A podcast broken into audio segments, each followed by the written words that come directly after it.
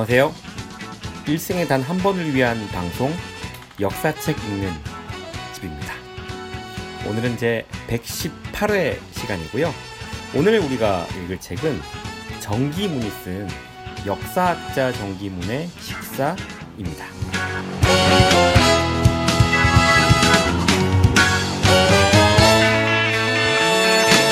Good evening, everyone, and welcome to the United States of America.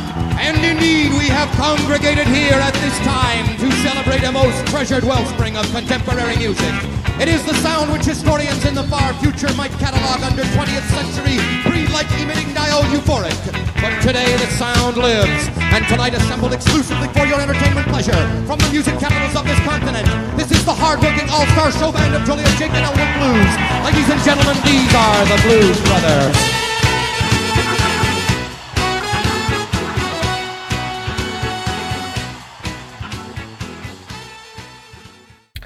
네, 118회 시간입니다.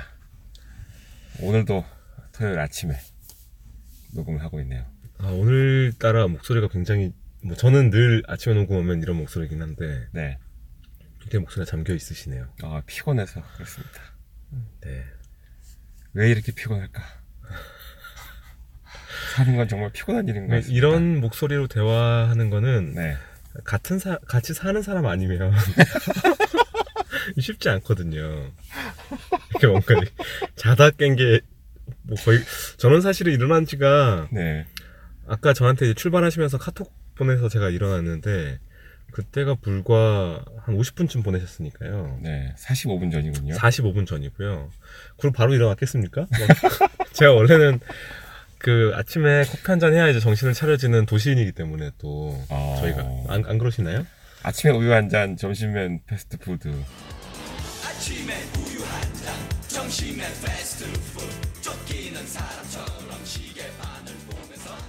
아, 그래도 지금 몇 년도 못해 그게 산업화되기 전 아닙니까? 어쨌든 그 커피를 좀 이렇게 내려오려고 네. 지난주에도 생각을 하고 이번 주에도 생각을 했는데 네, 머릿속으로는 이미 다 커피 만들고 남았죠 막. 음, 그 편의점 가서 아이스 큐브도 사가지고 아침에 아이스 커피를 한 잔 마시자.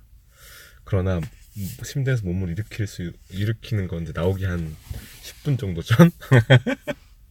아, 참. 생각해 보니까 아까 노래 가사가 아침엔 우유 한 잔이군요. 네, 그래서 저는 아침엔 우유 한 잔 드시고 네. 점심에 커피 한 잔 마신다는 얘기 하려고 그러는 줄 알았는데 들어보니까 노래 가사. 좀 네. 정신이 없으시군요. 네, 그렇습니다. 그래도 라조기님은 아침에 딱 기상을 하면 가족들이 있으니까 기상하고 바로 말을 하지 않겠습니까? 뭐, 예, 아, 그, 뭐, 그렇죠. 뭐 얘야 네네네. 일어났니? 여보 네. 일어났어? 이런 정도 말을 하겠죠. 그 아, 아침 드라마 같은데. 얘야 일어났니? 아침이 여보 일어났어? 저는 와이프한테 여보라고 불러본 적이 한 번도 없어가지고. 아, 그렇군요. 저는 네, 결혼 생활의 실상을 전혀 모르기 때문에 아 근데 그거야 뭐 사람 나름이죠. 뭐, 뭐, 여- 뭐. 여보라고 부르는 사람도 많죠. 뭐 아무튼 간에 근데 저는 어, 라조기님보다는 조금 일찍 일어났지만 제가 라조기님 만나서 오늘 첫 마디 말을 한 겁니다.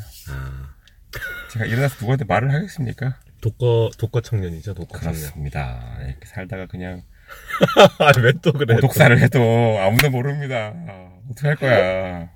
아니 저기 죽고 남은 2주 내엔 제가 발견할 거예요. 녹음을 녹음을 해야 되니까. 어, 이 새끼 왜 녹음을 안 해 하면서. 카톡을 씹고 막. 네. 네, 아침부터 정말 흉흉한 소리를 하고 있네요. 네. 자, 뭐, 불쌍한 얘기들은 뭐, 이 정도로 마무리하고. 오늘 녹, 좀 전에 녹음하면서 이제 아침에 우유 한 잔, 뭐 네. 커피 뭐 이런 얘기 했는데 네. 오늘 읽을 책이 이제 그런 것들이랑 관련이 있고 네. 책 제목은 그 역사학자 정기문의 식사. 네.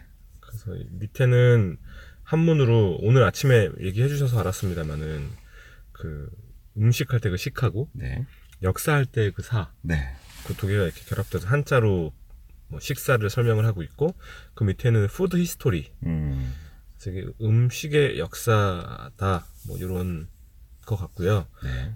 어, 그 밑에 이제 부제로는 생존에서 쾌락으로 이어진 음식의 연대기. 음. 라고 되어 있습니다. 책과 함께라는 출판사에서 나왔고요. 이 책과 함께라는 출판사에서 나온 책을 책이 이제 뒤에 보면 있는데 네. 이 중에서 제 눈길을 끌었던 것은 실크로드 세계사. 어. 이게 그 페이지가 1024쪽이라고 되어 있는 걸로 봐서는 네. 그때 LA 선배가 읽어보라고 했던 그 아, 그런가요? 파란색 책이 아니었나 S라고 크게 써 있는 어. 그런 생각이 좀 들, 드는데 뭐 정확히 모르겠습니다. 근데 아마도 그렇 그게 아닌가 하는 생각이 좀 들고요. 1024면 이게 어, 2의 6승인가요? 아, 7승인가? 네. 암산이 안 되는데 지금. 문성합니다. 전혀 모르겠습니다.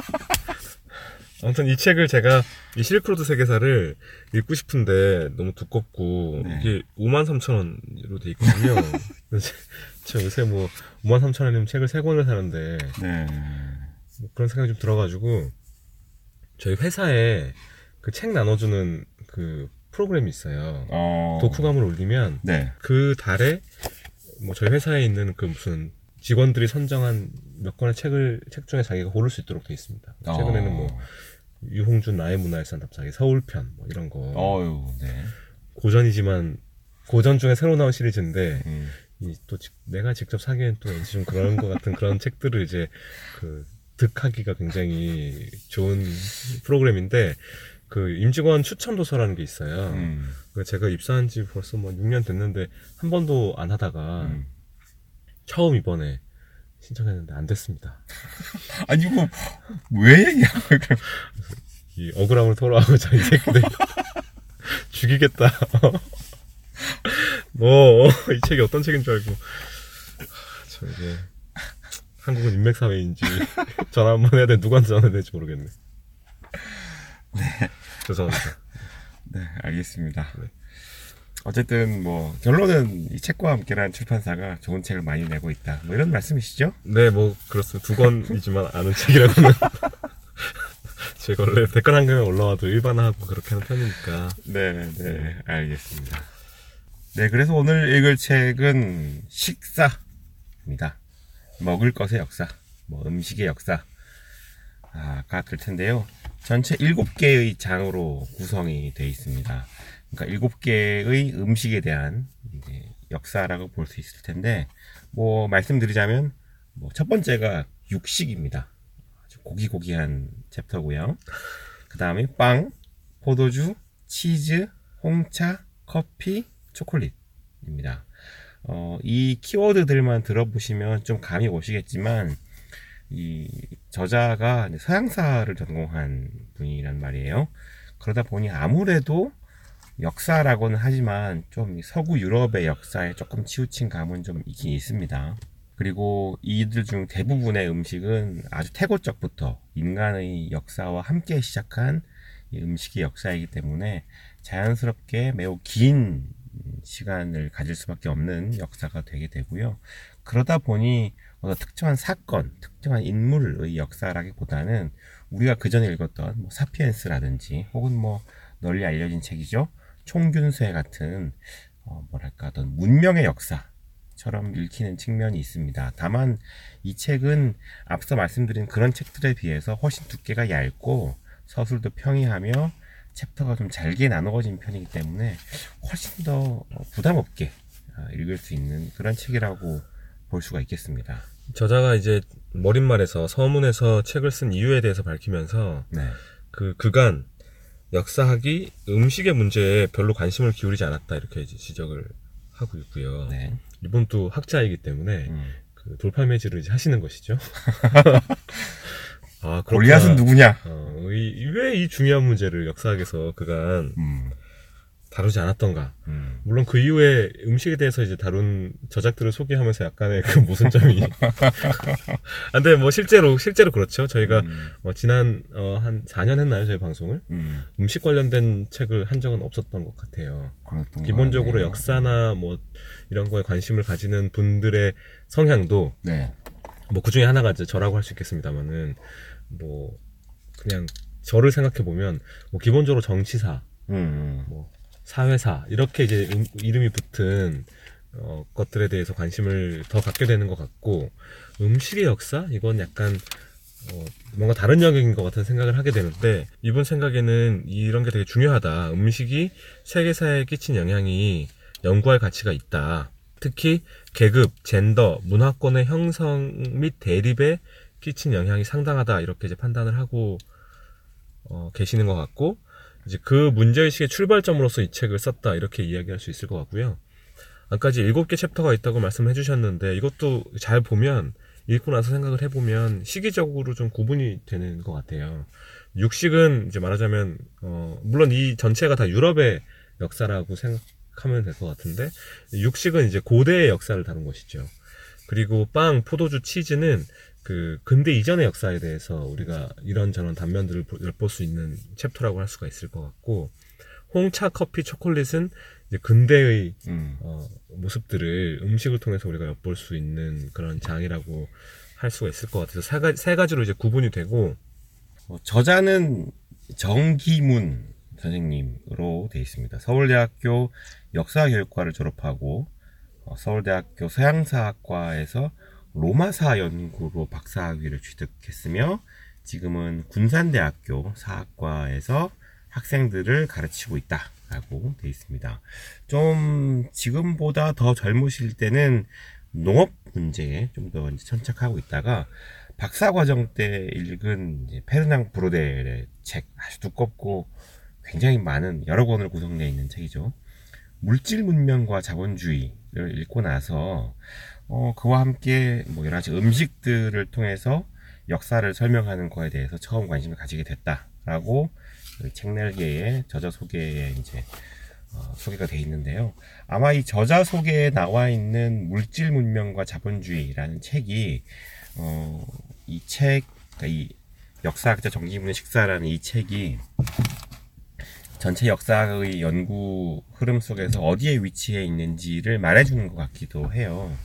그러니까 이 책은 그냥 읽어도 됩니다, 사실은. 그냥, 그냥 여기 일곱 개의 챕터, 일곱 개의 음식에 대한 개별적인 이야기를 읽어도 되지만, 이 책은 또, 어, 어떤 아날학파라고 하는 어떤 큰 연구 조류의 한 가운데 있는 것이기도 하거든요. 그래서 이 책을 조금 더 깊이 이해하기 위한 사전 지식으로서 아나락파에 대한 이야기를 좀 살짝 좀 해드리면 좋을 것 같긴 하거든요.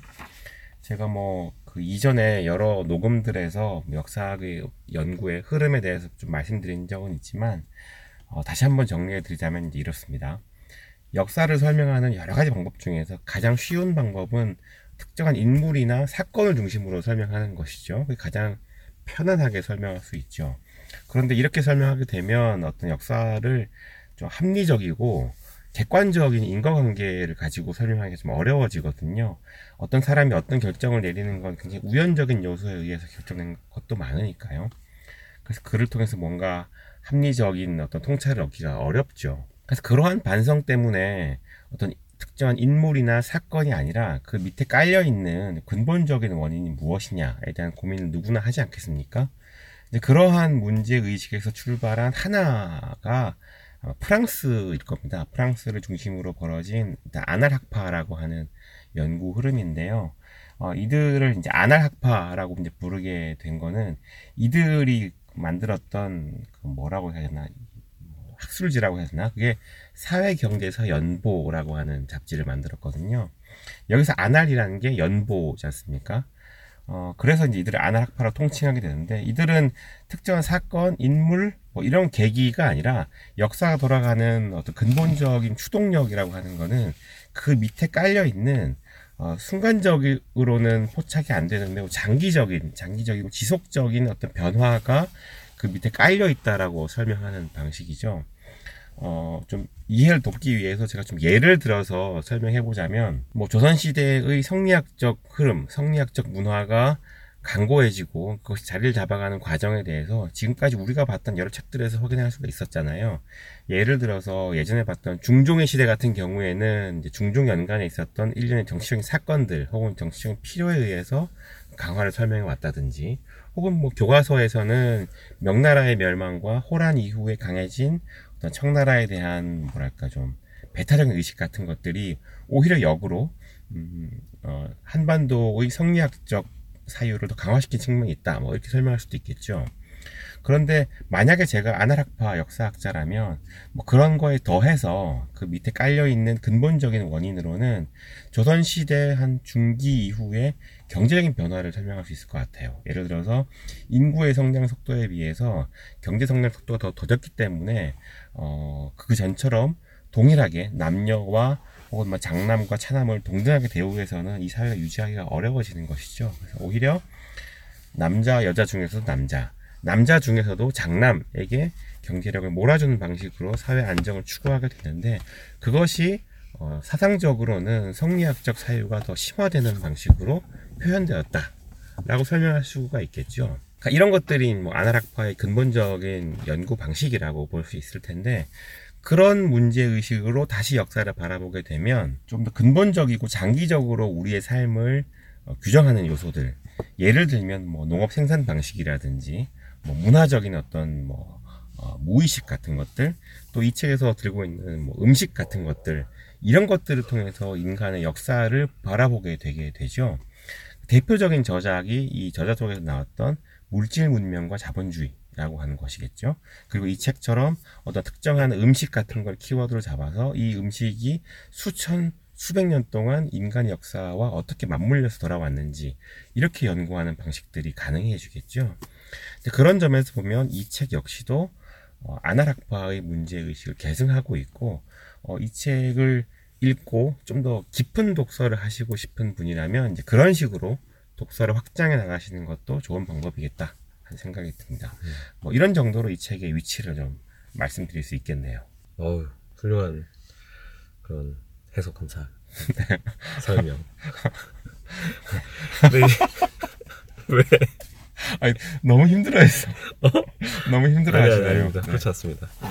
그, 이 책이 이제 아까 지금 그, 이 책이 속한 어떤 위치나, 어, 그런 것들에 대해서 아주 잘 설명을 해주시기도 했고, 책 스스로가 밝히고 있는 걸 제가 말씀드렸다시피, 음식이 세계사에 끼친 장기적인 영향에 대해서 서술 해보고자 했던 것이 이 책의 초기 이제 기획 의도였던 것 같아요. 음, 그리고 책 중간에 이제 그런 것들을 읽히는 부분들이 있는데, 어, 책, 어, 혹을, 혹시나 이제 책을 사시, 사시거나 이제 읽- 읽고 싶으시다고 생각하시는 분들이 유념하셔야 될 점 중에 하나는, 어, 물론 그런 목적이 달성이 됩니다. 책을 보면. 음, 근데 이제 두 가지 경험이 공존하게 되는 것 같은데, 한 축에서는, 어, 이 음식과 이 세계 역사의 관계에 음, 대해서 생각을 하게 되는 게 있긴 있고요. 음, 또 다른 한편에서는 그냥 말 그대로 어 아까 소개해드렸던 뭐 고기, 빵, 포도주, 치즈, 홍차, 커피, 초콜릿에 대한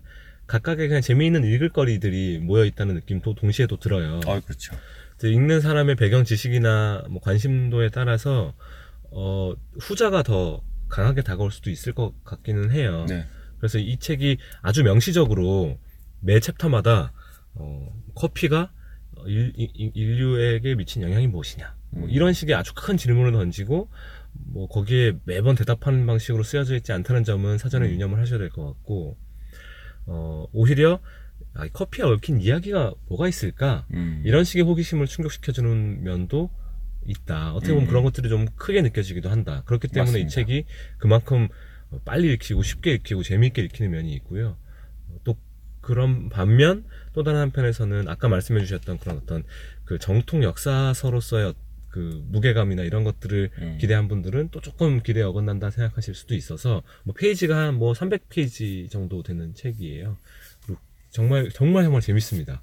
그 방송 시작하기 전에 제가 잠깐 이야기했지만 그리고 이 방송을 저희 방송을 오래 들으신 분들 아실 수도 있겠지만 제가 이런 종류의 책을 좀 안 좋아하는 편이거든요. 이렇게 네. 그뭐큰 이제 한 문장으로 이 책을 요약하기가 좀 어렵고 음, 챕터별로 어떻게 보면 전혀 관계없어 보이는 주제들을 던져놓고 음, 거기에 관련된 그 방대한 교양을 그 뽐내는 음. 이런 책들에 대해서 읽기가 힘들어하는 편인데 왜냐하면 저는 이제 일단은 그 방향타 방향키를 이렇게 맞춰놓고 음. 자율주행으로 쭉 가야 되는데 이런 책들은 이제 계속 그 일- 계속 내가 운전을 해야 되는 거죠.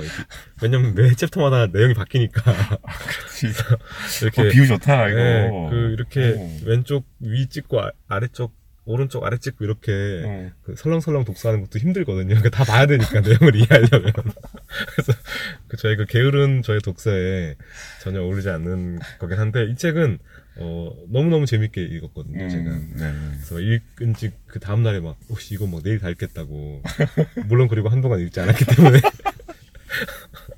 근데 어쨌든 어, 굉장히 재미있는 책이다 네. 네, 그런 말씀을 어, 드리면서 책을 조금씩 보기 시작하면 어떨까 싶은데 장별로 그냥 간단간단하게 내용을 소개하는 방식으로 진행을 할까요? 네, 그렇게 하는 게 좋을 것 같습니다. 네. 첫 번째 장은 육식입니다. 아, 고기를 먹게 된 인간의 역사일 텐데, 요 장만 뚝 띄워놓고 보면, 정말로 우리 전에 봤던 사피엔스 같은 느낌도 들고요. 비슷한 내용이 많이 있죠. 네, 문제의식이 겹치는 것도 많고요.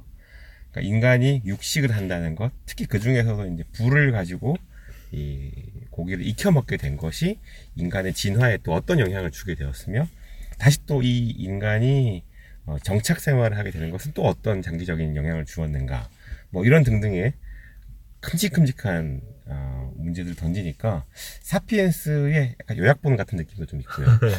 그, 그, 그렇죠.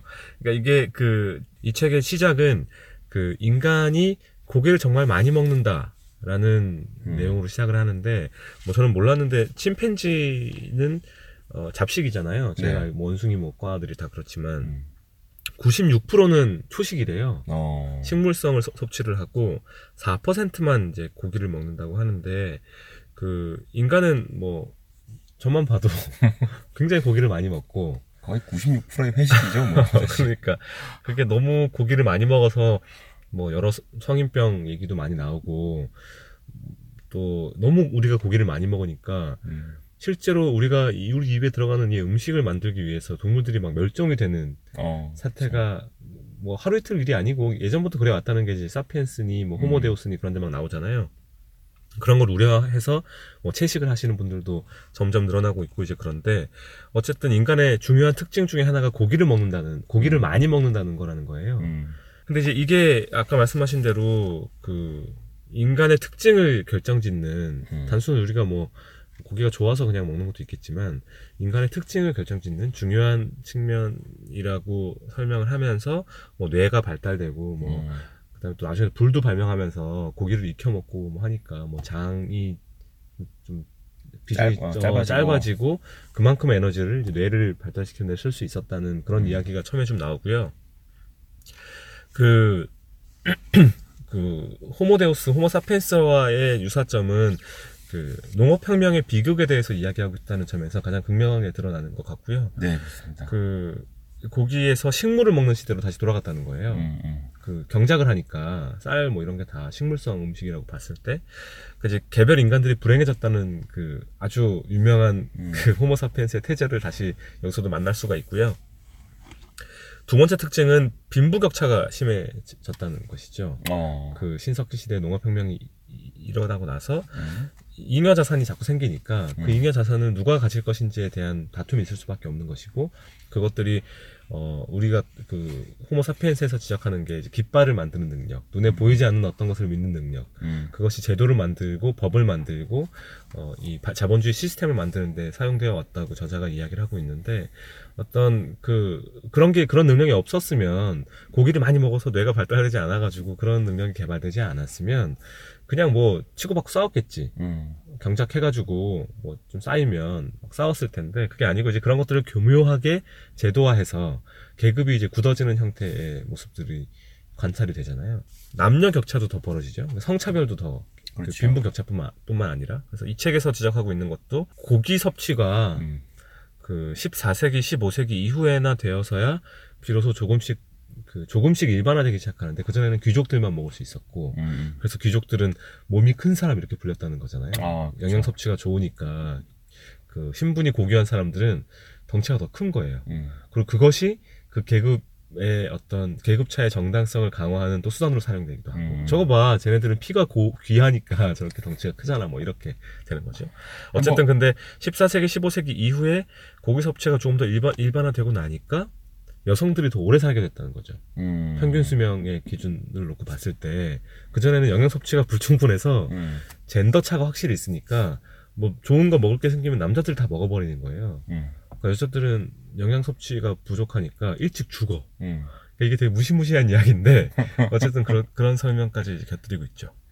그렇죠. 이, 어, 이 책 에서 육식을 다루는 어떤 방식에서 또 좀 재밌는 거는 이걸 근대 이후의 역사와도 연결시키고 있기 때문이죠. 아까 말씀해주신 육식 소비의 증가가 역사에서 미쳤던 영향들에 더해서 육식 소비의 증가가 근대적인 역사와는 또 어떻게 맞물려 돌아가는가를 설명하는 부분이 서양인들이 육식 소비를 많이 하는 것이 서양과 동양이 만나는 어떤 시점, 특정한 시점에는 서양인들이 누렸던 어떤 물리적인 우위를 설명하는 중요한 키워드이기도 했다는 거잖아요. 그래서 어, 아시아 각국에서는 서양을 따라잡기 위해서는 육식 소비를 많이 해야 된다라는 이야기가 상당히 널리 퍼졌었죠. 이 책에서는 특히 이제 일본의 사례를 들어서 서양 서구 열강을 따라잡기 위해서는 고기를 많이 먹어야 된다라는 얘기가 이제 이 책에 나와 있는데 뭐 꼭 일본뿐만이 아니고 우리나라도 그렇죠. 우리가 그때 우승열패 신화에서 봤었던 것 같고요. 또한 인도에서도 고기 소비를 늘려야 서구 열강처럼 우리가 강해질 수 있다라는 이야기가 상당히 퍼졌었죠. 당장 뭐 마하트마 간디만 해도 젊은 시절에 서구인들을 따라잡기 위해서 고기를 먹은 적이 있대요. 근데 본인이 그걸 먹어본 경험이 없으니까 먹고 막 토하고 막 그랬다고 그래요. 내가 토해 가면서까지 먹었다고 하던데, 그러니까 육식 소비에 얽혀 있는 어떤 뭐랄까 역사적인 트라우마, 강박관념 이런 것들을 설명하는 것도 굉장히 재미있는 부분이었습니다. 소고기 전골, 돈가스 이런 것들이 음, 그 고기를 좀 더 어, 잘 먹게 하기 위해서 일본 사람들이 발명해낸 요리 방식이라는 얘기도 되게 흥미로웠고요. 음, 소고기를 먹지 않는 자는 문명인이 아니다. 이런 캐치프레이즈가 네. 그 시기에 일본에서 이제 많이 거론이 됐다는 얘기도 소개가 되고 있는데 저희 뭐 식민지 트라우마 생각도 좀 나고요. 음, 이 우승 열패시나 생각도 좀 나고 음, 사실 먹, 먹는 거라는 게 뭐참 불편한 것 같아요. 이 음. 책의 어- 시각이 어떻게 보면 음, 저희가 식민지 트라우마나 우승열패 신화를 보면서 어떻게 보면 만들어진 이 시- 신화 음, 어? 뭐 서양이 다 좋습니다. 서양이 힘이 세니까 군사력이 더 우세하니까 어, 우리가 서양이 모든 것을 다 배워야 될 것 같은 이제 그렇게 얘기되는 게 되게 불편했던 것 같은데 음. 이 책에서 나온 이야, 이런 이야기들은 좀그 뭐라고 해야 되나 멀리 떨어져서 이야기를 하니까 그냥 뭐 아 되게 흥미롭다 이렇게 그냥 넘어가잖아요. 근데 사실은 네. 되게 불편한 이야기거든요. 그렇긴 하죠. 우리가 먹는 거 우리가 선택해서 먹는 건데 그냥 먹고 싶은 거 먹는 거고 음, 주변 환경에 맞게 과거로부터 이어져 내려오는 식습관을 조금씩 조금씩 개량해가면서 우리가 먹는 게 자연스러운 것 같은데 음. 어쩔 수 없이 이게 인간이 이 인간 사회에서 생활을 하다 보니까 전혀 관계가 없을 것 같은데 이런 영향을 미치 이렇게 미치는 거잖아요. 서양 사람들이 고기를 먹으니까 우리도 고기를 더 많이 먹어야 돼. 이러면서 점점 식습관이 변하고 있고 오늘날에 이르러서는 한국인도 뭐 고기를 굉장히 많이 먹는 음. 축에 속하게 되었다고 봐야 될 테니까 그런 점들이 조금 어, 눈길을 끌었던 것 같고요. 1장 육식 관련된 부분이 어떻게 보면 이 책의 그 취지에 음. 가장 잘 부합하는 챕터라고 볼 수도 있을 것 같아요. 그 네. 뒤로 가면 조금 더 음식에 더 집중이 되는 것 같은, 음. 음. 식의 역사에 집중이 되는 것 같은 이미지가 좀 있고요. 좀 더 구체적인 음식으로 이제 좀 좁혀지죠. 네, 2장은 이제 빵이죠. 네. 빵입니다. 네, 신석기 혁명 이후로 이제 넘어가게 되는데, 음.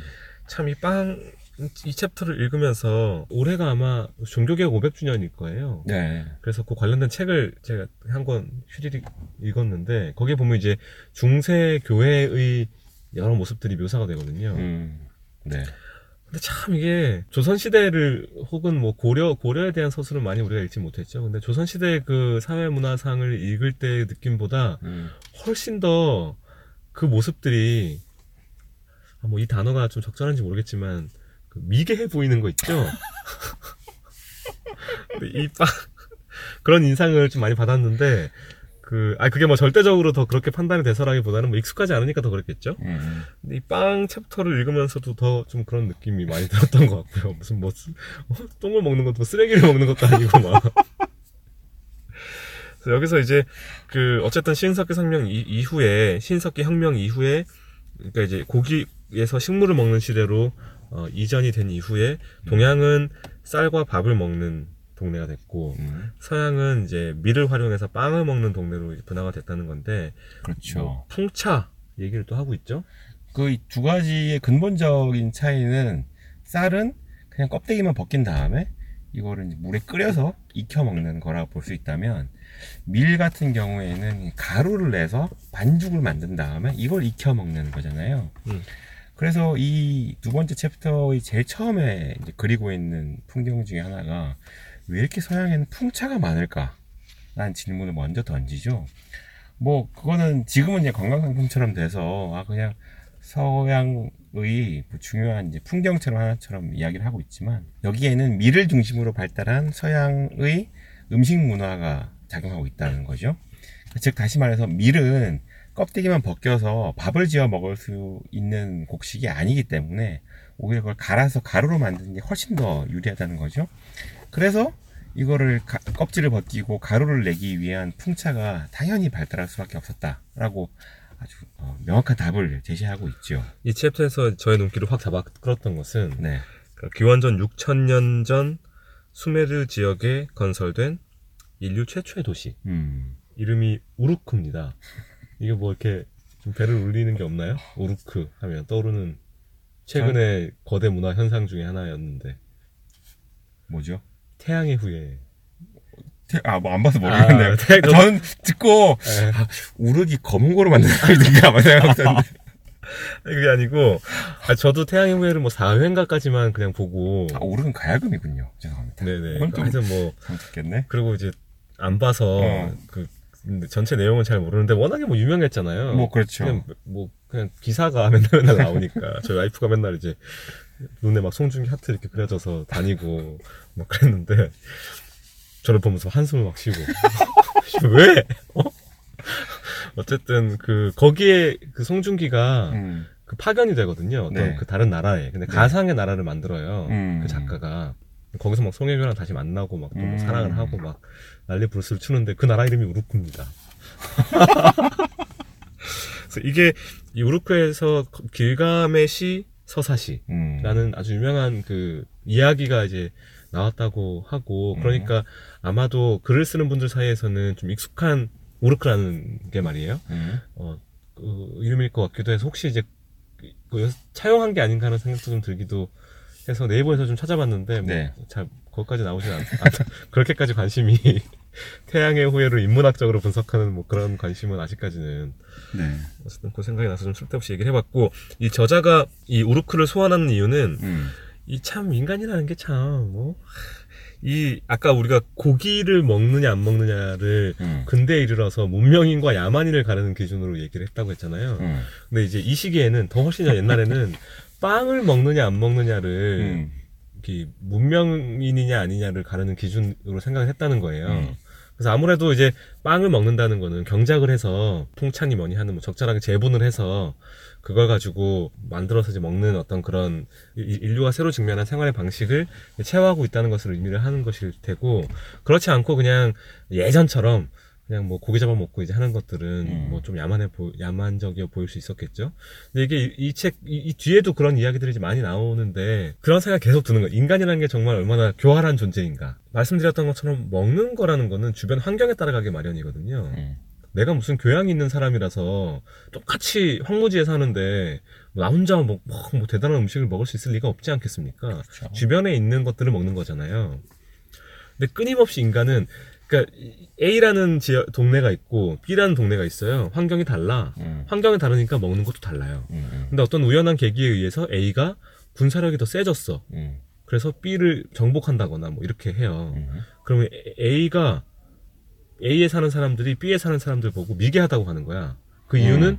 내가 먹는 음식을 먹지 않는다는 이유로. 음. 그리고 B에 있는 사람들도 그렇게 생각을 하는 거죠. 우리는 왜 A 사람들이 먹는 걸 먹지 않을까? 근데 이런 관계라는 게 그 상상하지 않는 것을 상상하는 능력, 아, 실제하지 않는 것을 상상하는 능력, 그게 이제 인지혁명이고, 뭐 어떻게 보면 인류가 이렇게 우리가 사는 모습대로 사는 것들을 가능하게 한, 거, 한 거니까 축복이라고 볼 수도 있을 텐데, 이게 참 다른 한편에서 사람을 굉장히 불행하게 만드는 거라는 생각 좀 들기도 하고요. 그게 음. 음식의 역사를 놓고 봤을 때 굉장히 극명하게 드러나는 것이 아닌가 하는 생각을 좀 했습니다. 네. 어, 뭐, 빵의 역사를 이제 길게 놓고 볼 때, 초창기의 빵의 형태는 우리가 지금 생각하는 반죽을 만들어서 거기 이스트를 넣어서 이제 뭐, 부풀리죠, 반죽을. 그렇게 해서 만든 빵이 아니었다고 하더라고요. 그러니까 태초의 빵이라는 건 그렇게 효모, 이스트 같은 게 없었기 때문에 지금으로 치면 약간 그 떡에 가까운 형태였을 거다라고 이야기를 하죠. 그래서 그냥 반죽을 만든 다음에 그걸 그냥 굽는 정도 형태였을 건데 거기서 들고 있는 중요한 게 우리가 흔히 오병이어의 기적이라고 하는 말 쓰잖아요. 근데 오병이라고 할 때 병자가 떡병자거든요.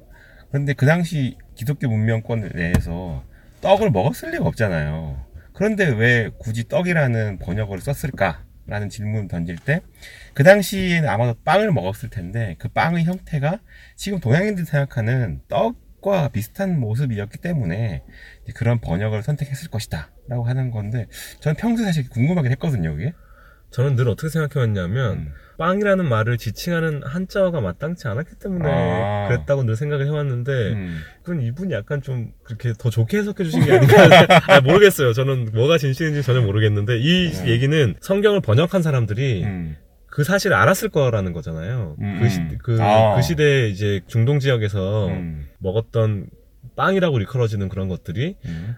그뭐 여러 가지 그 제빵 기술의 뭐 차이 때문에 음. 실제로는 떡에 가까운 뭐 젖은 형태의 빵이었을 거라고 음. 하는 거를 어 알았을 알았기 때문에 이거를 떡이라는 뜻을 가진 한자어로 했을 거라는 건데 글쎄 잘 모르겠습니다.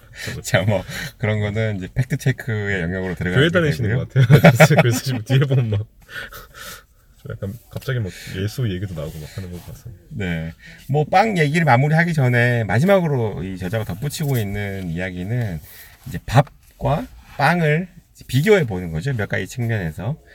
영양학적 측면에서 볼 때 사실 밥과 빵은 크게 결정적인 차이가 없다. 다만 몇 가지 측면에서 빵이 좀 더 유리한 점이 있는데 크게 뭐 간편성, 보관성, 휴대성 면에서 밀 그리고 빵이 좀더 어, 나은 면이 있다라고 이야기를 하고 계시죠. 왜냐면 어 뭐 휴대성은 더 말할 필요도 없고요. 이제 축축한 밥은 당연히 휴대하기가 어려운 게 있고 휴대성이나 간편성의 측면에서도 딱딱한 빵 같은 경우에는 물- 물만 부으면 바로 먹을 수 있잖아요. 그러니까 우리가 당장 뭐 비상식량을 쓰는 게 건 빵이지 않습니까? 그런 것만 봐도 이 밀이 가지고 있는 어떤 상대적인 우위가 분명히 있다라고 이제 이야기를 하고 있죠. 굉장히 대담한 주장이죠 사실. 음, 그 그렇죠. 빵 때문에 음, 대항의 시대가 열리고 음, 근대 근대로의 경쟁에서 서양이 더 앞서 나갔다 이렇게 이야기하고 있는 건데 음. 뭐 예, 하여튼 재밌는 아이디어가 아닌가 하는 생각이 좀 들었고요. 물론 당장 그러면 우리 한국인들은 미숫가루를 이야기하시겠지만 아, 또 그렇네요. 어, 예. 그렇죠.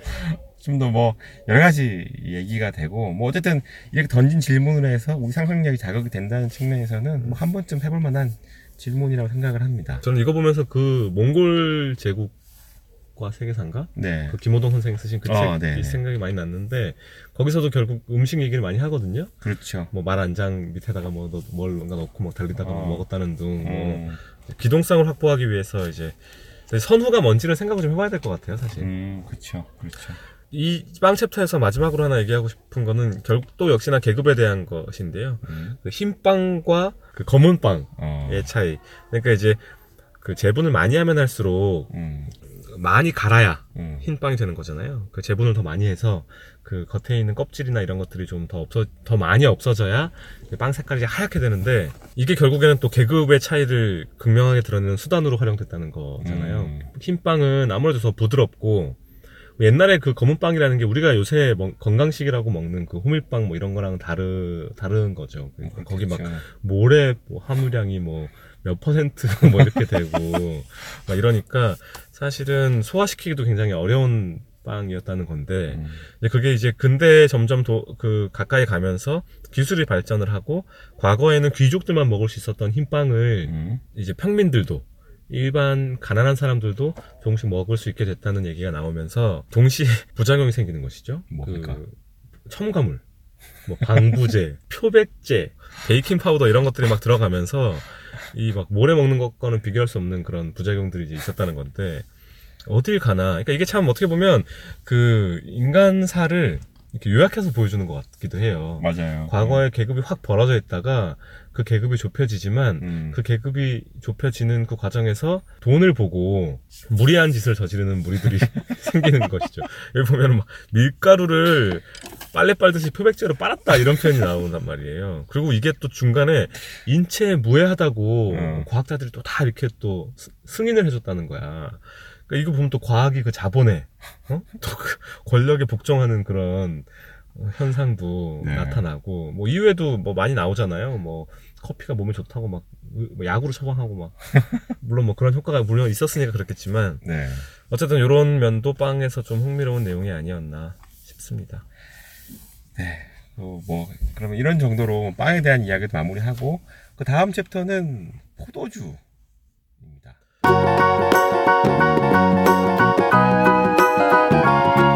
여러분은 지금 이 생에 다 한 번에 위한 방송 역사책 있는 집을 듣고 계십니다. 귀 먹어요. 귀는 뭐야? 귀, 귀. 귀? 아. Yes, we know the Muffin Man, the Muffin Man, the Muffin Man. Yes, we know the Muffin Man who lives on Drury Lane. 그 다음 챕터는 포도주입니다. 포도주. 예, 요 포도주랑 어, 포도주 나오기 직전에 이제 포도주랑 연결되는 이야기지만 그 유럽 문화권을 나눌 때 음. 단순히 뭐 민족이나 이런 걸로 나누는 것도 방법이지만 지역과 음식으로 나눠야 된다는 얘기도 저자가 하고 있고요. 그 기준선이 파리, 어, 파리를 이렇게 뭐 위- 위도라고 하나요? 이렇게 잘라가지고 그 이남은 올리브와 포도주를 즐기고 음, 올리브유를 먹고 포도주를 마시는 거죠. 음, 그러니까 이게 지중해 문명이라는 거예요. 그 그리스 로마 시대로부터 이어져 어허. 내려오는 그 문화가 네, 어, 쫙 올라와가지고 네, 파리까지는 가는데 음, 그 위로는 좀 힘들다는 거예요. 왜냐하면 날씨가 너무 추워지고 하니까 음, 음식이 달라질 수밖에 없다는 것인데 파리 이북에는 그 버터하고 맥주를 먹는다는 거죠. 어허, 예, 그래서 이게 지- 여기서 재밌었던 거는 제가 또 최근에 그, 그 루터에 관련된 책을 읽다 보니까 네. 여기도 그 얘기가 나오는데 네, 참 교회가 정말 amazing 어? Amazing Grace가 아니고 amazing church 그그 책에도 그 중세의 교회 수도사들이 저질렀던 그 만행들이 아주 상세하게 소개가 되고 있는데 네, 오죽했으면 그 반박문을 붙이고 개혁하자고 음. 뭐 그- 그 시대가 혁명이죠 그렇게 음. 했겠어요 다 뭐 똑같은 신을 섬기는 거고 이 교회 제도가 얼마나 단단했을 텐데 음, 아예 그 교회를 부정하는 그것들이 나오기까지는 얼마나 힘들었겠어요. 그러니까 근데 음. 또 동시에 그럴 만 하니까 또 그랬던 거거든요. 인간이라는 게 관성의 법칙에 따라서 관성의 법칙이 물리적으로만 적용되는 게 아니고 음, 마음에도 적용이 되는 거잖아요. 그렇죠. 근데 그러니까 이제 그, 직, 그 중세 교회, 종교개혁이 일어나기 직전의 교회의 모습이라는 게 정말 말도 안 되는 것들이 많았는데 여기도 보면 뭐, 뭐가 있냐면 금식일을 지정해서 뭐 일주일에 뭐 1년에 160일이라고 하니까 어, 한 3분의 1 정도, 이- 일주일에 이틀 정도 됐던 것 같아요. 어. 그래서 금식일로 지정하고 그때는 육식을 못하게 했다는 거거든요. 음, 또 물고기는 괜찮았다고 하는데 육식을 못하게 했는데 그 육식 뭘 못 먹는지는 교회가 정한 거예요. 음, 근데 버터를 못 먹게 한 거야. 버터는 뭐 양, 젖 이런 데서 나오는 거니까. 뭐, 어, 근데 이게 이제 우리 같으면 식용유 같은 거기 때문에 음, 버터 없이 살 수가 없는 거야. 저 우리 동네 사람들은. 어, 근데 로마의 교황청이 있잖아요. 음. 로마 사람들은 올리브유를 먹- 먹으니까 어, 뭐 버터 상관없어. 그래서 루터가 막 어? 개새끼들 하면서 우리는 버터 없이 못 사는데 이, 이 루터가 이제 엄청 괄괄하고 막 그런 분이었다고 하는데 이 사람이 네. 뭐라고 그러니까 버터를 먹을 권리를 돈 받고 팔았다는 거야 결국. 아, 네. 일단 버터를 먹으면 안 된다고 하고 버터를 먹을 권리를 교회에서 팔았다고 하는데 음. 그 면죄부 파는 것처럼 루터가 이제 연설문에서 어떻게 쓰고 있냐면 독일의 귀족 신자들에게 보내는 연설에서 어떻게 얘기했냐면 금식은 자유로운 선택에 의해서 이루어져야 합니다. 복음서들이 가르치고 있듯이 모든 음식은 자유롭게 먹을 수 있습니다. 로마에서 카톨릭 지도자들은 금식을 비웃으면서 멀리 이국 땅에 있는 우리에게는 그들의 장화에 바르기에도 부적절한 기름을 먹으라고 강제하면서 우리에게 버터와 다른 육류를 먹을 권리를 판매하고 있습니다. 이렇게 얘기했다는 건데 이게 어쨌든 좀 재밌는 에피소드인 것 같아서 네. 요새는 어떻게 보면 카톨릭이 좀 우리나라에서는 이미지가 좀 괜찮잖아요. 좋죠. 근데 정말 이그 근본을 보면 참 이게, 어쩔 수 없는 것 같아요. 이게 힘이 생기고 권력이 생기고 이러면 모든 권력은 부패한다는 말도 있- 있는데 인간이 하는 일이라서 그런지 이 종교의 핵심과는 전혀 관계없이 많이 망가진다는 생각도 좀 들고 그렇습니다. 종교 전쟁을 읽는 하나의 키워드 올리브유와 버터에 대한. 잠깐 막간에 들어가 있는 내용이었고요. 이 이후에 이 책은 포도주에 대한 내용으로 이어지게 됩니다. 아까 잠깐 나왔었는데요. 뭐 포도주는 역시 또 유럽 문화를 상징하는 아주 중요한 음료죠. 뭐 지금 당장 성당에만 가도 매주 포도주를 마심으로써 그 뭐라고 하죠 그거를 그런 행사를 지금 정확히 이름 성찬식 아, 그걸 하나요? 음. 종교적으로 굉장히 중요한 상징으로 사용이 되고 있잖아요. 그리고 포도주, 그러니까 와인을 마시는 건 또 그 하나로서 더 중요한 문화 이기도 하고요. 이 책에서도 말하고 있는 것처럼 그 당시 유럽에서는 좀 질 좋은 물을 구하는 게 어려웠기 때문에 그거에 대한 어, 수분을 섭취하기 위한 중요한 방법 중에 하나로 뭐 맥주라든지 뭐 포도주 같은 걸 이용했다고 여기서 설명을 하고 있죠. 그 예수를 부르는 여러 이름 중에 하나도 그 당시에 뭐 포도주를 즐겨 마시는 사람 뭐 이런 표현이 있었다고도 뭐 이야기를 하더라고요. 첫 기적이 이제 물을 포도주로 만든 거기도 하고 네. 결혼식에 가가지고 그러니까요. 야, 술 떨어졌다 막 이러니까 흠? 하면서 쟤네 갖고 오라고 했더니 뭘 갖고 와다 물인데 그게 다 포도주였다는 우리나라에서는 헛개나무가 그 반대 기적을 일으키지 않습니까? 뭐야 그게 아니 이렇게 술동이에 헛개나무 피 떨어졌는데 며칠 뒤에 보니까 그게 물이 돼 있더라. 뭐 이런 아 술이 돼 있다고? 그 술동이에 아 술동이에 헛개나무 피 떨어졌는데 며칠 뒤에 그 술동이가 물이 돼 있더라. 아 그래서 우리가 헛개차를 마시는 그럼요. 광동제약에서 나오고 아 그렇구나 그런 이야기가 여기 있습니다. 되게 흥미롭게 예수 이야기가 상당히 나오는데 네. 솔직히 왜 나오는지 잘 모르겠어요. 왜 나오는지 모르겠어. 좀 되게 동떨어진 챕터 같은데 여기서 이제 바리새인들이 나오죠. 어, 네. 바리새인 하면 또 누가 떠오릅니까? 잘 모르겠습니다. 김규환 선생이 떠오르지 않습니까? 이 바리새인들아 하면서 이제 저희를 질타하시는 네. 김규환 선생이 떠오르는데 어쨌든 바리새인은 이제 이- 이것도 그냥 뭐 말씀을 좀 드리면 그 바리새인들이 그 유- 유대인 여러 유대인 중에 이제 일부를 지칭하는 명칭이고 율법을 엄격하게 지키면서 음. 본인을 이제 다른 사람들과 구별하고자 했던 사람들인데 음. 뭐 예수가 포도주를 많이 마시고 뭐 마시기를 즐기는 사람이라고 불렸던 그 이유는 이 신앙이 그 보통 사람들과 함께 이루어져야 한다는 뭐 음. 나름의 철학 때문에 이제 그랬던 것이 아니냐 이거를 막 내가 잘나서 뭔가 이렇게 하고 있다는 것들을 배, 뭐 배척하기 위해서 뭐 음. 이런 얘기 그래서 뭐 보면은 성경책에 보면 일부러 율법을 이제 파괴하는 그런 많이 나오죠 안식일에 사람을 치료하고 음, 음, 음. 바리새인들이 막 몰려와가지고 너 어? 신성한 율법을 어기고 안식일에는 아무것도 하지 말라 그랬는데 음. 뭐 이렇게 막 하면은 뭐 율법이 사람이 율법을 위해서 있는 것이 아니고 율법이 사람을 위해서 있다는 둥뭐 나는 율법을 폐하러 왔노라 막 하면서 이제 막 이제 하는 그게 성경책에서 나오는데 그게 이제 보이고요. 이거 읽으면서 들었던 또 잡생각 중에 하나는 그 앙투라지라고 우리나라에서 리메이크 됐었는데 별로 성적은 좋지 않았지만 음. 그 미국 드라마가 있잖아요. 네. 헐리우드에서 방탕하게 살아가는 그 네 명의 청년들의 이야기를 왜 내가 보고 있는지 모르겠지만 어쨌든 열심히 재밌게 이제 근데 거기 보면은 그그 영화 제작사 아 저기 뭐라고 해야 되나 에이전트 네. 스타들을 이제 영화에 출연시키고 하는 하- 하- 일을 하는 이제 에이전트가 주인공 중에 한 명으로 나오는데 유대인이거든요. 어. 근데 중요한 계약을 성사를 시켜야 되는데 거기 나오는 또 다른 남자 주인공을 영화에 출연시키는 계약을 성사를 시켜야 되는데 음. 그뭐 안식일 행사를 해서 뭐 여기 동그란 거 이렇게 쓰고 음.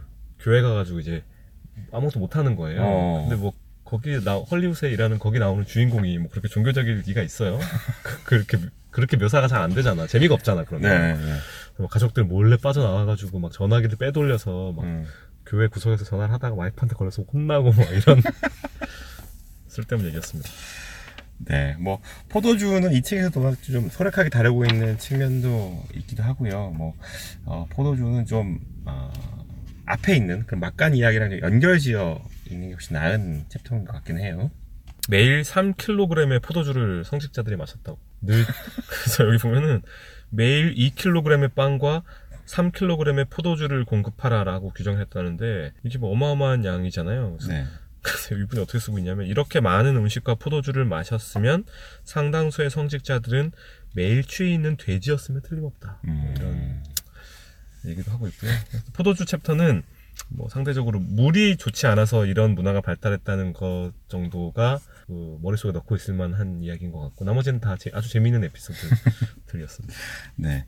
그 다음은 어, 치즈입니다. 치즈. 치즈는 원래 유목민들의 문화에서 출발을 하게 되죠. 그러니까 특히 양젖은 아침에 짠 걸 저녁 정도만 돼도 벌써 이렇게 굳기 시작하고 시큼시큼한 냄새가 나기 시작한다고 하네요. 이것을 이제 좀더 어, 체계적으로 발효시키고 굳게 만든 게 이제 치즈라는 얘기고 이 치즈라는 게 유목민들의 활동을 설명하는 굉장히 중요한 키워드라고 여기서 설명하고 있잖아요. 그러니까 말린 고기와 치즈가 저장성과 휴대성이 매우 좋기 때문에 이 유목민들의 뭐 다양한 활동들에 굉장히 중요한 요소였을 것이다 라고 이야기를 하고 있어요. 근데 이러한 어, 치즈가 서유럽으로 전파되면서 또한 서유럽의 어떤 문화를 크게 바꾸게 되죠. 이 챕터에서 좀 재밌었던 거는 왜 유목민의 종교, 유대교나 이슬람교가 음. 돼지고기를 못 먹게 했을까? 어, 그쵸. 질문을 던지고 있는 부분이 지금도 어, 이슬람교에서는 돼지고기를 안 먹죠. 그쵸. 그, 그러니까 여기서 양 얘기를 하셨는데 돼지랑 비교를 하거든요. 음. 양은 유목민의 가축이고 음. 돼지는 농경민의 가축이다. 음. 뭐 이동 그각 동물의 특징에 따른 것이죠. 음. 양은 여기저기 잘 다니면서 말아서 뭐 이것저것 뜯어먹고 이제 하는 거고 음. 돼지는 멀리 이동하기도 힘들고 새끼가 나오면 바로 걷지도 못하고 뭐 이런 여러 특징, 특징 때문에 음. 정착해서 사는 사람들한테 더 적합했다는 건데 그 돼지고기를 안 먹는 관습에 대해서 여러 이론들이 제시가 되고 있나 봐요. 그래서 뭐 그냥 돼지를 숭배해서 그런 거라는 얘기도 있고 돼지가 더럽게 느껴져서 그랬다는 얘기도 있고 음. 뭐 생태 환경상 키우기 힘들어서 그냥 먹지 말라고 그냥 해버렸다는 얘기도 있고 뭐 등등의 여러 가지 이유가 있는데 이 저자가 생각하시기에는 환경 이론 환경과 좀 관련을 시켜서 음. 어, 생각하는 게 맞지 않냐 이렇게 얘기를 하시면서 어쨌든 유목민한테 돼지는 그림의 떡이었다는 거예요. 키울 수가 없으니까 음. 여기저기 옮겨다니면서 살아야 되는데 자기네들은 돼지는 그러면 뭐 스트레스 받아 죽거나 뭐 같이 다니질 못하니까. 근데 일부 유목민이 이 그림의 떡을 먹기 위해서 농경민들과 거래를 해- 했을 수 있다는 거고요. 음.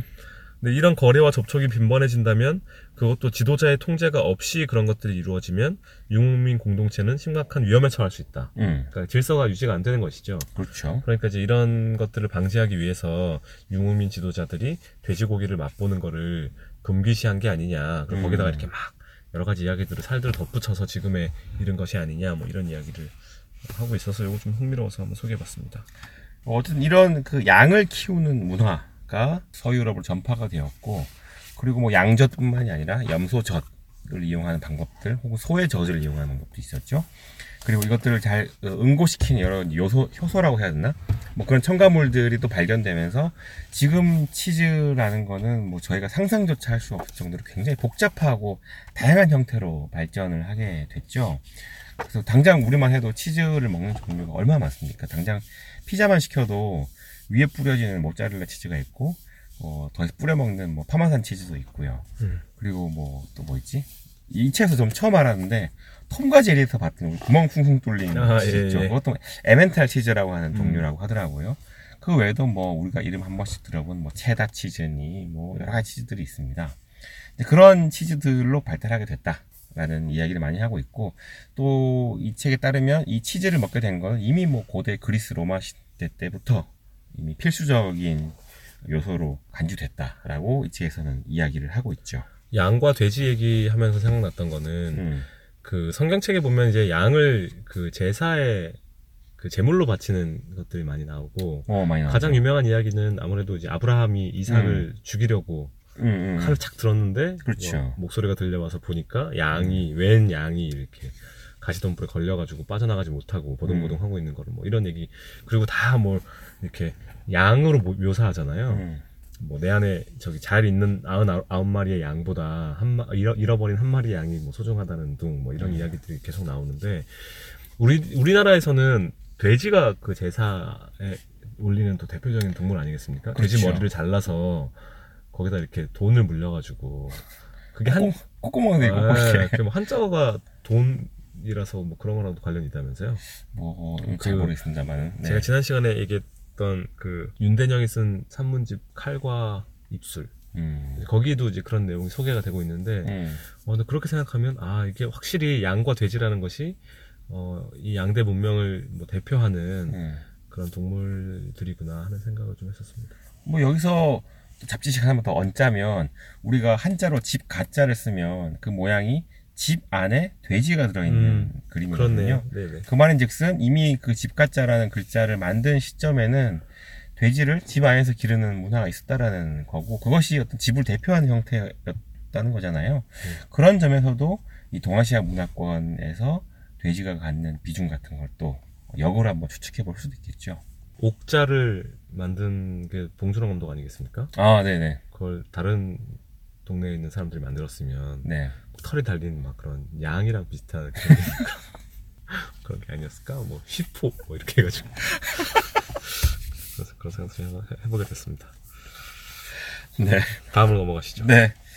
다음은 어, 홍차와 커피와 초콜릿인데 사실 지금까지 봤던 네 가지 음식은 우리가 의식주라고 할 때 생존에 굉장히 필수적인 어, 음식이거나 아니면 그 연원이 굉장히 오래돼 있는 음식인데 이 뒤에 있는 세 가지는 상대적으로 어, 인간의 역사에서 보편적으로 먹게 된 지 시간이 짧고 기호품에 가까운 음식이기도 해요. 그리고 특히 이제 홍차와 커피가 그게 심한데 역사가 서로 굉장히 긴밀하게 맞물려 있습니다.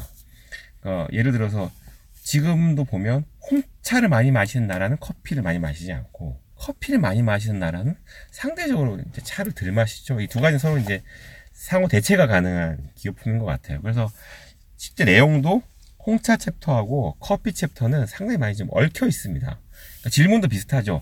왜 영국에서는 홍차를 많이 마실까? 커피가 아니라. 또 반대로 영국을 제외한 다른 나라들은 왜 커피를 많이 마실까? 뭐 이런 정도의 질문이 가장 이 핵심적인 질문인 것 같아요. 이 두 개의 챕터를 끌고 가는. 일단 왜 영국인들이 커피를 많이 마시지 않는가 대신 홍차를 많이 마시는가에 대한 뭐 여러 가지 설명도 있겠습니다만 첫 번째로는 영국이 어, 아시아와의 무역을 독점했기 때문이다. 라는 게 가장 중요한 설명인 것 같아요. 그 당시에 이 차의 종주국이라고 할 수 있는 여러 뭐 특히 중국이 되겠죠. 중국과의 교역에 가장 힘을 쏟았던 것이 영국이었는데 또한 이 영국이 식민지를 개척하는 과정에서 인도 지역으로까지 이 차 재배지를 확대해 갔고 그런 과정에서 어, 차를 마시는 문화가 발달을 했는데 다만 그것도 어, 아시아에서 먹는 발효하지 않은 차들 그러니까 녹차가 아니라 발효차인 홍차를 마시게 된 거는 이 중국에서 이 차를 들여오는 긴 유통 기간 때문에 어, 홍차 문화가 발달했을 것이다 라는 이제 답변을 대체로 제시하고 있죠. 저는 이 책 보고 처음 알았는데 녹차는 발효시키지 않은 거고 네. 홍차는 발효를 시킨 거고 뭐 이런 차이가 있다면서요? 어, 뭐 반드시 그런 건 아니지만 네. 대체로 그렇게 에, 분석할 그러니까 수 이제 있죠. 녹차를 싣고 오래 가니까 음. 그 자연 발효가 되고 이제 그렇게 되면 이제 맛이 뭐 없어지고 뭐 이렇게 되니 맛없는 녹차 먹느니 음. 홍차가 훨씬 더 인기가 있었다 뭐 이런 설명도 있긴 있고요.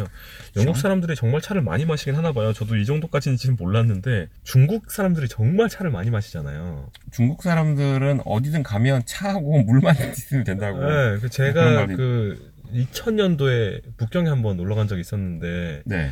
그 사람들이 택시를 타, 타니까 택시에 다 이렇게 수초를 키우더라고 사람들 수초를 차에? 차, 차 안에 응. 그, 이렇게 화분이 이렇게 있고 응. 거기 안에 막 풀들이 막 자라면서 수초가 근데 갑자기 그걸 마시는 거야 그 사람들이 그래서 내가 막악 하면서 막이 미친 사람들이 뭐 하는 거지 이게 다 차였던 거죠 아, 우- 우리는 차를 그렇게 마시 거의 안 마시니까요 사실 네. 근데 이제 중국 사람들이 그렇게 마- 차를 많이 마시고 우리도 중국집 가서 중국 음식을 먹으면 음. 자연스럽게 거기서 주는 그 자스민차 같은 거 연한 거긴 하지만 마시게 되잖아요 좀 느끼하니까 그렇죠. 근데 중국인들이 0.8kg을 마시는데 1년에 1인당 음. 영국인들은 2.74kg를 마신대요. 3배도 넘게 마시는 거예요. 그리고 생각해보면 English breakfast라는 그 차가 있잖아요. 오, 있죠. 그래서 저는 그거를 주문을 할 때마다 음. 도대체 무슨 이게 된장짓인가 이게. 영국인의 아침?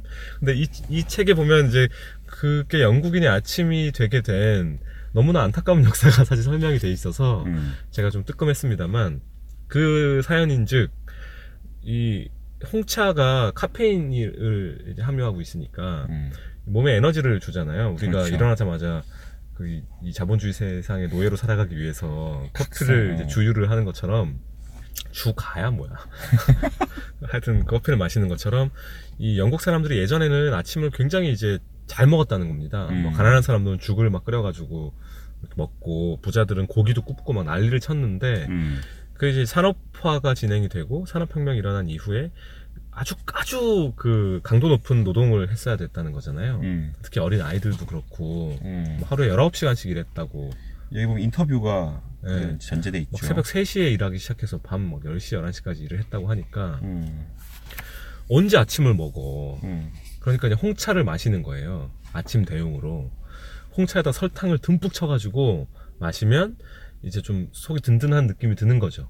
열량도 좀 확실히 좀 어. 높아지죠. 그리고 이제 뭐 이제 카페인이 들어가니까 좀 음. 정신도 좀 차려지고 그래서 이 영국인의 아침 음. English breakfast라는 게 차의 이름이 됐다는 사연인데 참 사실 뭐 지금은 지금 한국에서는 커피가 그 역할을 사실 대체하고 있죠. 그러니까 어, 점심 먹고 커피 한 잔 마시는 게 뭐 그 자체로 기호품이기도 하지만 오후에 안 졸려고 커피 한 잔 마시면서 정신 차리고 일을 하는 것도 맞는데 이거 이거를 보고 있으면 그 예- 제가 예전에 재미있게 읽었던 책 중에 세계사를 움직이는 다섯 가지 힘이라는 책이 있습니다. 음. 그게 뭐 역사학자가 쓴 책이 아니고 일본의 굉장히 유명한 저술가자 음. 저술가가 있죠. 뭐 공, 공- 그 하여튼 일- 일본에서 그 문학을 전공하신 분이었던 것 같은데 음.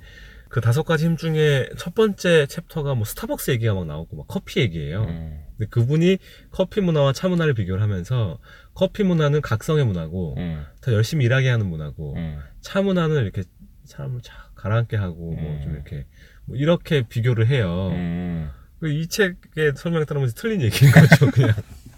생짜로, 생짜로 틀린 얘기인 거지, 그게. 이 책의 설명에 따르면 영국인들이 차를 마시고 그 외 유럽 지역에서 커피를 마시게 된 거는 그냥 역사적 우연히 누적된 결과에 불과한 것 같아요. 특별히 뭐 차를 마셔야 되는 이유가 있었던 건 아니에요. 그 당시 무역망의 뭐 충돌이라든지 외국과의 관계라든지 이런 것 때문에 결정된 거고 사실은 그 밑에 깔려 있는 기본적인 동력은 거의 같았던 것 같아요. 사실은. 차와 영국은, 영국인들이 차를 이렇게 좋아하게 된 것 때문에 음, 근대사에 큰 변곡점이 생기고 아편 전쟁이라는. 그건 있었죠. 뭐 거기서 여기 보니까 막 그 영국 사람을 중국인으로 변장을 시켜가지고 어떻게 변장시켰는지 모르겠는데 거기 막 차 밭에 이제 투입 몰래 침투시켜서 그 씨앗을 이렇게 음. 묘목을 어, 어. 어디 뭐 저기 인도 어딘가에서 이제 그거를 음. 대양 재배가 가능했다는 건데 결국에는 말씀해 주신 것처럼 문익점. 그러니까 다 이 차나 커피나 이런 것들이 다 식민지에서 음, 혹은 반식민지에서 이제 오게 된 것인데 그 수탈의 어, 용이했던 지점으로부터 커피나 차를 가져오게 되고 음, 영국은 차를 더 쉽게 수탈해 올수 있었기 때문에 차를 마신 거고 아주 단순화시켜서 이야기를 하면 그 네덜란드 이런 데는 이제 커피 그쵸. 네덜란드와 프랑스 이런 사람들은 동남아 지역에 주로 아, 이 식민지가 있었기 때문에 거기에서 재배했던 커피를 많이 당연히 마실 수밖에 없게 되는 구조였던 거죠. 근데 저는 사실은 이 마지막 세개 챕터 커피와 홍차와 뭐 초콜릿 뭐 요거에 대한 챕터 읽을 때 어떤 생각이 들었냐면 그 사실 이 세 가지의 이야기는 공통적으로는 설탕의 역사이기도 해요. 맞습니다. 그죠? 예, 맞습니다. 홍차든 커피든 설탕을 듬뿍 쳐서 먹는 문화가 처음부터 발달을 했잖아요. 맛 그 자체는 좀 쓰니까. 그렇게 보면 설탕이란 키워드로 뭔가 설명을 해도 굉장히 재밌겠다는 생각도 들고요. 실제로 재작년인가 아마 연세대학교 사학과 일 겁니다. 거기서 설탕 문화를 가지고 쓴 박사학위 논문이 나왔어요. 한국사인데 근대 설탕 허비 문화를 가지고 쓴 논문인데 제가 지금 인쇄만 해놓고 읽진 않았습니다. 아직. 굉장히 재밌어 보긴 하더라고요. 그 포머란츠가 쓴 책이 뭐 설탕, 커피 뭐 그쵸. 그런 아, 책도? 있었죠. 그런 점에서 보면 또 굉장히 좀 어, 흥미 있는 어, 봉찰인 것 같고요. 이 뒤에 있는 얘기 뭐 앞으로 해서 좀 그렇지만 뒤에 가면 이제 카카오 얘기가 나오고 뭐 초콜릿 이야기가 나오는데 네. 확실히 이 그 근대의 기호품 확실히 그렇다는 생각이 좀 들고 이 자본주의 사회의 필수품 이라는 생각도 드는 것이 제가 그 대학교를 졸업하고 첫 직장에 취직했을 무렵 기억나시는지 모르겠지만 요새는 그렇게 많이 안 먹는 것 같아요. 근데 플라스틱 통에 담긴 그 큐브 모양의 초콜릿이 유행이었어요. 어, 어, 어, 뭐 이- 카카오 뭐 예. 56%, 뭐 예, 72%뭐 예. 되게 이제 좀 진한 99%. 그 첫 출근을 했더니 사무실에 그때 뭐 그 유행이기도 했었지만 음. 뭐 남, 남녀 가리지 않고 막 책상에 음. 그게 막 널- 널브러져서 돌아다니는 거예요. 그 케이스들이. 이 양반들이 네. 돌았나 하면서 그렇게 생각을 했는데 제가 과- 관찰한 그, 그 서울 도심 한복판의 그 직장인들의 두 가지 특징이 있었는데 하나는 담배. 음. 담배를 한 번 필 때 네 개씩 피더라고요. 이게 무슨 뭐 또라이도 아니고 아무리 담배가 좋아도 그렇지. 그래서 막 따라 나가서 이렇게 있으면 막 죽겠는 거야. 두 번째는 저희 제가 속해 있던 부서가 정말 야근을 많이 하는 부서였습니다. 거의 네. 뭐 저희가 지방으로 이사를 갔, 었는데 그 전에는 뭐, 뭐, 한 뭐, 1시, 2시 맨날 이렇게 갔던 것 같고, 이사를 가고 나서는 이제 서울로 가는 셔틀 버스가 음. 그 버스가 이제 있었기 때문에 그 버스가 11시 45분에 막차였거든요. 네. 그러니까 42분에 다들 퇴근하는 거죠. 막 뛰어가서 이제 버스를 타는 거예요. 근데 밤에 한 뭐 저녁 먹고 와서 뭐 7시 뭐 이때부터 그 초콜릿을 음. 한 움큼씩 먹어요. 근데 그게 정말 순식간에 사라집니다. 불과 입사한 지 한 한 달 정도, 한 달 반 정도가 지나고 나서는 저도 그 초콜릿을 사가지고 막 미친 듯이 막 그게 멀쩡할 때는 한두 개만 먹어도 좀 이렇게 속이 좀 거북하고 맞아요. 심지어 그렇게 많이 먹으면 약간 머리가 띵할 때도 있어요. 네, 맞아요. 어쨌든 카페인이 거기 있기 때문에 음, 음. 근데 그 극한의 상황에서는 한 통을 거의 하루에 다 먹어도 별로 이제 느낌이 없는 거야. 그 참 그런 거 생각하면 이런 기호품들, 기호라는 게 뭐 우리가 좋아서 먹는다는 그런 뜻일 텐데 맞아요.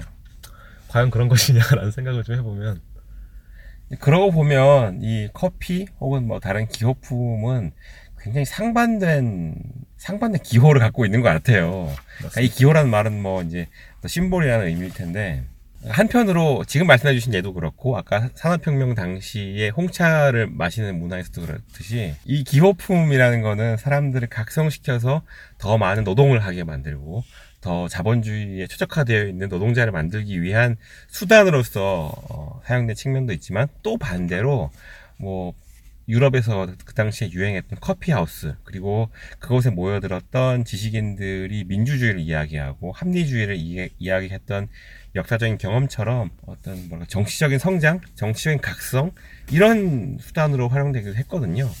그러니까 그런 점에서 보면 이 커피 혹은 다른 기호품들만 해도 굉장히 상반된 의미로 우리에게 다가오는 것 같아요. 과연 지금 우리에게 이 기호품들은 또 어떤 의미로 소비되고 있는가 이런 것들 생각해 보면 또 좀 재밌는 측면도 있는 것 같아요. 상수형은 언제부터 커피를 마셨습니까?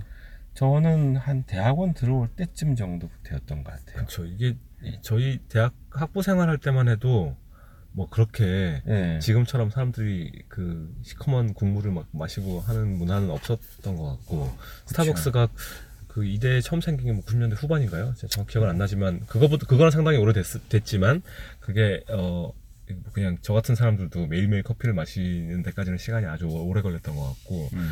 저희 이모님 중에 한 분이 네. 젊었을 때 미국 생활을 좀 하셨는데 어. 이분이 완전 커피 중독자 아이고. 세요. 네. 그래서 요새도 이제 커피를 이제 맛있는 커피를 신선한 원두를 어디서 사가지고 음. 이렇게 막 내려 마시면서 막 되게 맛있어 또 커피가 음. 그렇긴 한데 그분이 제가 어렸을 때 그 집에 놀러만 가면 아침마다 커피를 그렇게 주는 거예요. 음. 그 사, 사- 사약 같잖아 사약 그 한약 같잖아요 그게 맛도 모르겠고 시커먼 거를 막 이만한 텀블러에다가 담아주면서 마시라고 음. 본인은 이제 본인이 좋아하는 거니까 뭐 사랑하는 조카에게 이제 좋겠으나 그때는 너무 힘들고 그때는 그 뭐 저희 이모님도 이제 저랑 같이 나이가 들, 들어가시니까 음. 지금은 연세가 좀 그래도 되시죠. 근데 그때는 한창 일할 때셔서 더 음. 그랬는지 아이들도 어리 그때 그 집 애들이 뭐 중학생 뭐 이랬거든요. 음.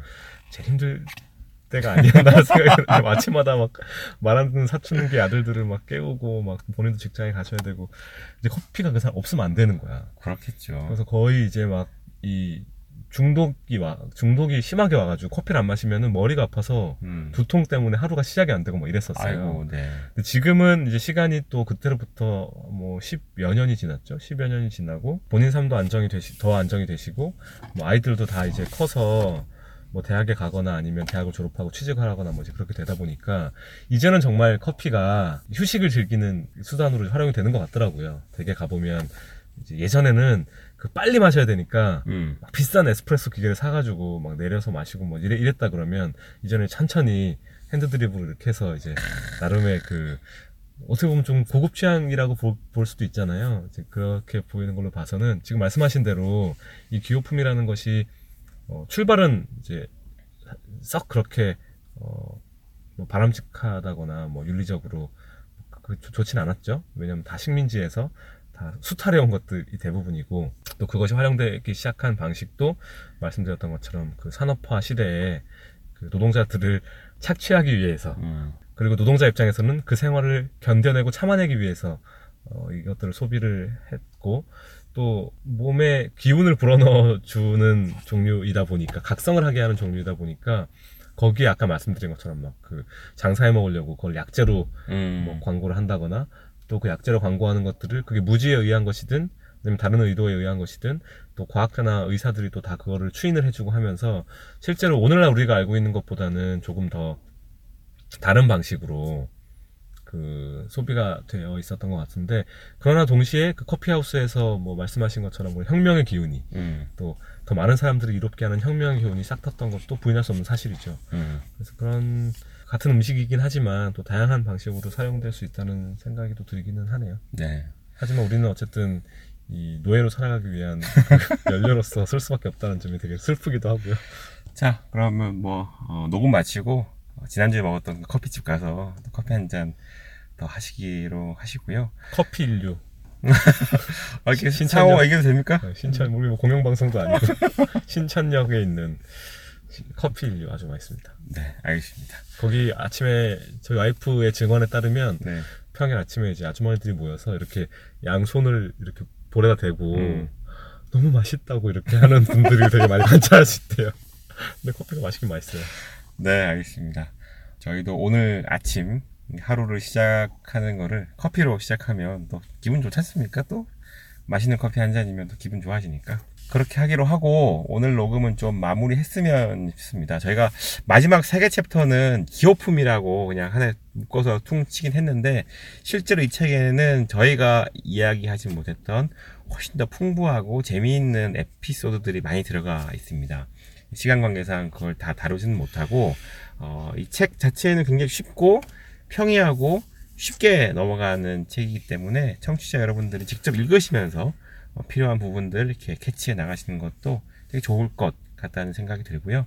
오늘 뭐 이런저런 어, 시간 사정상 독서 근황은 생략하도록 음, 하겠습니다. 자 그러면 오늘 책 어, 여기까지 하기로 하고요. 그러면 여러분 다음 시간까지 안녕.